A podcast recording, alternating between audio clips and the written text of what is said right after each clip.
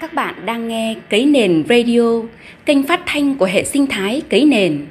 Đây là chuyên mục Sách Hay, nơi ghi lại những cảm nhận, đúc rút của người đọc sách, lan tỏa giá trị từ sách đến cộng đồng.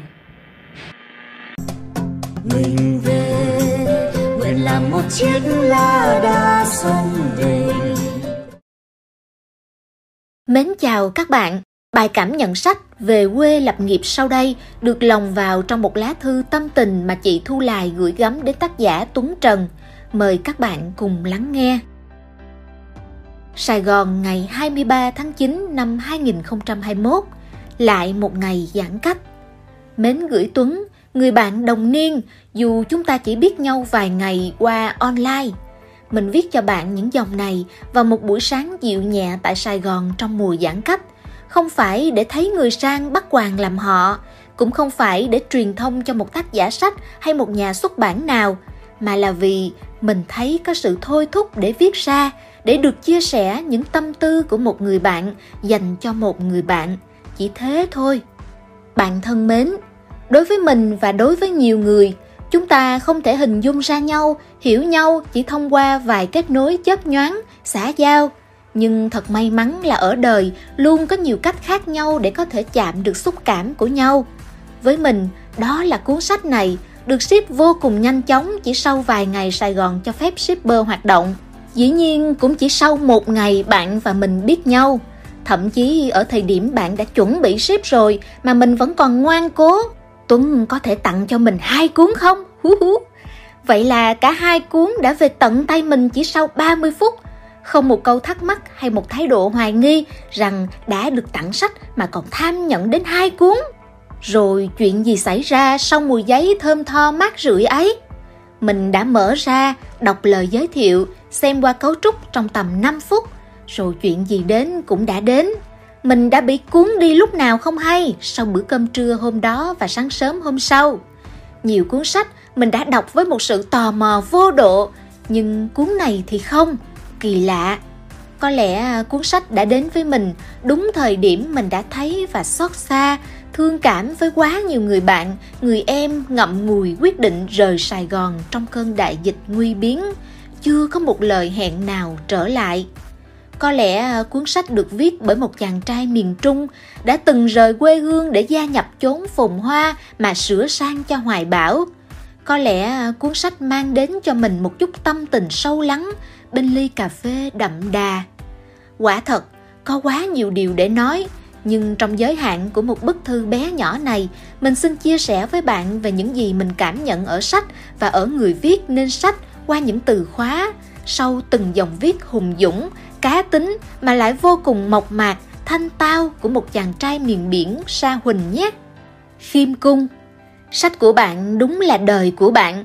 Mình tin về điều này một trăm phần trăm dù bạn vẫn biết mình chẳng biết gì về Quảng Ngãi, mình cũng chẳng hiểu Tuấn Minh Sport và dĩ nhiên là mình cũng chẳng quen biết gì bạn trước đây.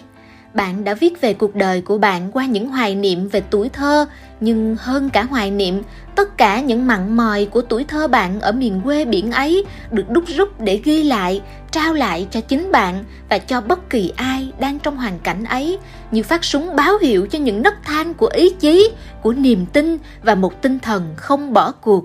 Thật hay, bạn đã không biến cuốn sách thành tự truyện hay một kiểu ôn nghèo kể khổ để mong ai đó có thể thấy được cái giá từ sự nỗ lực của một chàng trai vươn lên từ gian khó. Trái lại, đó chỉ là những câu chuyện rất đổi bình thường, đơn sơ, cũng chẳng có gì quá đặc biệt mà lại có sức hút đến mê hoặc.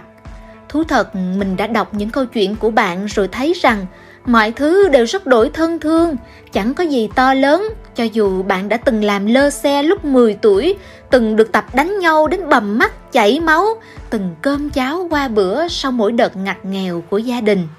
Bạn cho mình thấy hình ảnh của một chàng trai viết sách như cuộc sống, chia sẻ để mình sống tốt hơn, bằng một sự hàm ơn vô biên với cuộc đời, với con người, chứ không phải tự huyễn hoặc bản thân.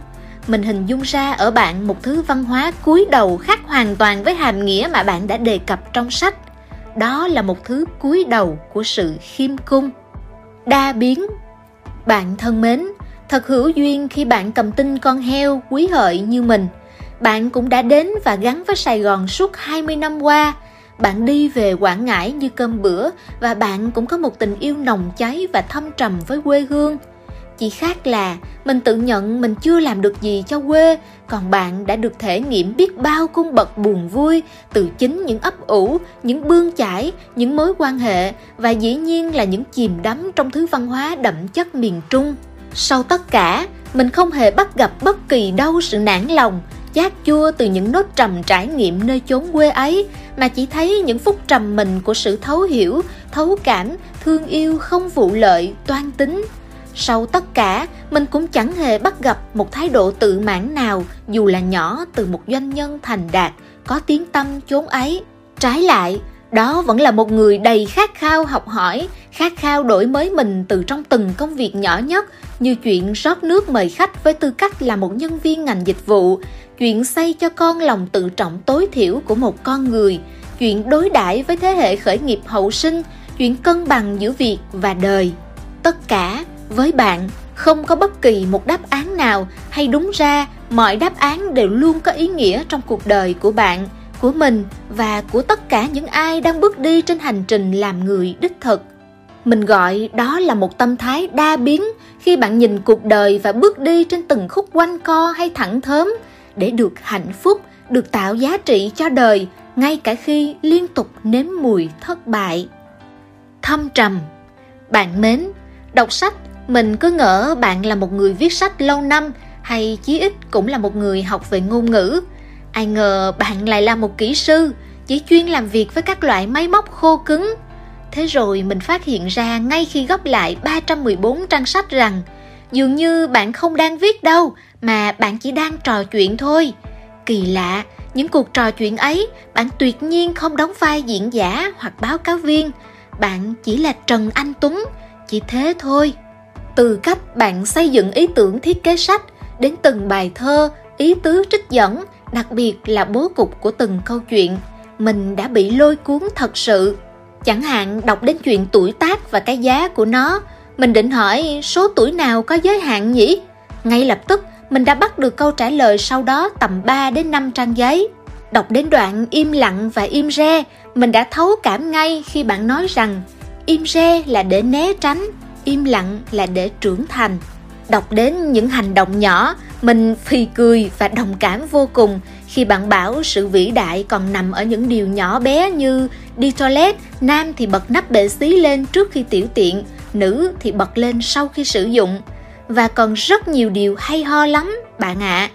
trong cảm nhận của mình, bạn là một chàng trai giàu lòng trắc ẩn với quê hương, với gia đình bè bạn, ân nhân và dĩ nhiên là với cả chính bạn. Công việc và cuộc đời của bạn dường như quyện vào nhau, tôn nhau lên, kiến tạo nên bạn cả những mặt hay lẫn chưa hay, những chiến thắng lẫn thất bại. Với mình, bạn đã là một người thành công trên hành trình sống thật. Chuyện về quê lập nghiệp của bạn quả thật là một khúc giao thoa đáng quý giữa tâm thức tình yêu trải nghiệm khát khao của một người yêu đời yêu người vô vàng sách này thật quý cho tất cả mọi người ở mọi lứa tuổi, đặc biệt là quý đối với những người trẻ đang ấp ủ giấc mơ lập nghiệp ở bất cứ nơi đâu trên mảnh đất hình chữ S đẹp đẽ này. Tuấn ơi, ngay lúc này, khi vẫn ở trên đất Sài Gòn, câu viết của bạn vẫn bên tai mình. Không có bạn, Sài Gòn vẫn giàu. Có bạn ở quê, quê nghèo sẽ bớt nghèo hơn. Biết ơn đông đầy. Cảm ơn các bạn đã lắng nghe.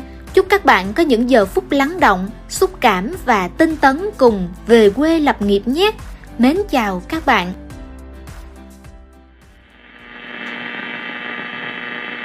non nước yên bình khắp nơi chung lòng mình về nơi đây So.